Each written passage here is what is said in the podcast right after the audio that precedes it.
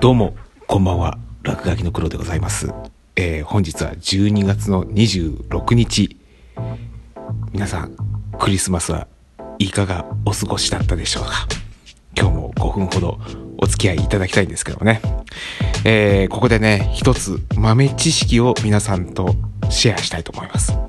サンタクロースのあの赤と白の独特のコスチューム。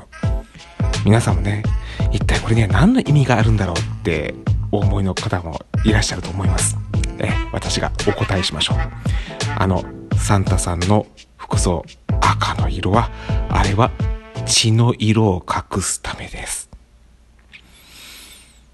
ね。嘘です。えー 実質のことわかんないですけどね。えーなんか話によるとね、あれ、コカ・コーラボトラーズの宣伝のためにね、ああいうなんか赤と白にしたとかっていう噂もありますけども、それもなんか諸説あり。ね。まあいいんですけど、まあとにかくですね、まあ、そんなあちこちね、えー出かけたりするっていうこともね、まあ、コロナ禍がね、まあ、収束しているとはいえ、なんかすでになんかオミクロンがね、なんかこう、ちらついてきているような状態でございますんでね、えー自宅で、なんかゆっくりと過ごされた方とかもね、まあそういった方の方が多かったんじゃないかなと思うんですけどね、そういう時はね、やっぱ、家族、あるいは恋人同士で、ね、なんかスイートなね、クリスマス映画なんていうのをね、こう鑑賞したりするんじゃないですか？えーまあ昔からね、あのクリスマスを題材にした映画っていうのはもう数多く作られておりますよね。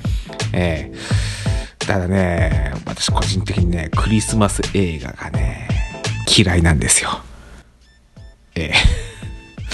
だってあれってなんかこう、スイートなね、な、なんか一番人気なのがあの、ホームアローンですか？えなんか今年もね、なんかうち家族でね、ホームアローンをね、家族みんなで見、見たっていうかね、私は見させられたっていうんですよ。私ね、あのマコーレ・カールキンが演じるね、ケビンがね、まあ、超ムカつくガキって思って。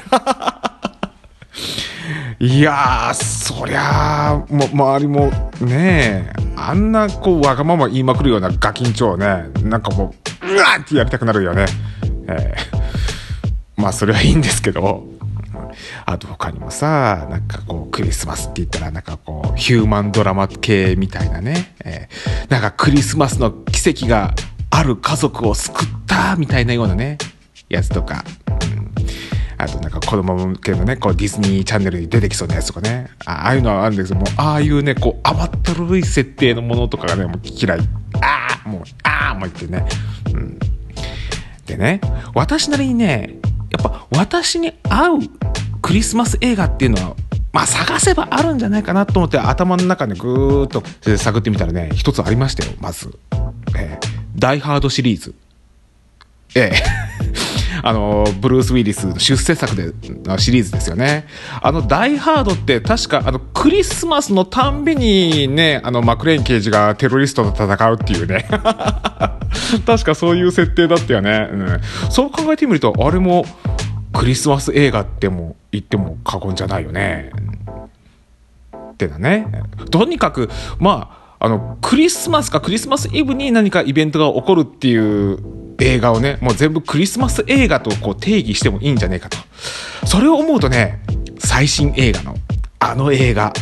あれはね、本当にもうクリスマスにぴったりの映画だと思います。えー呪術廻戦ゼロ、百鬼夜行ですよ。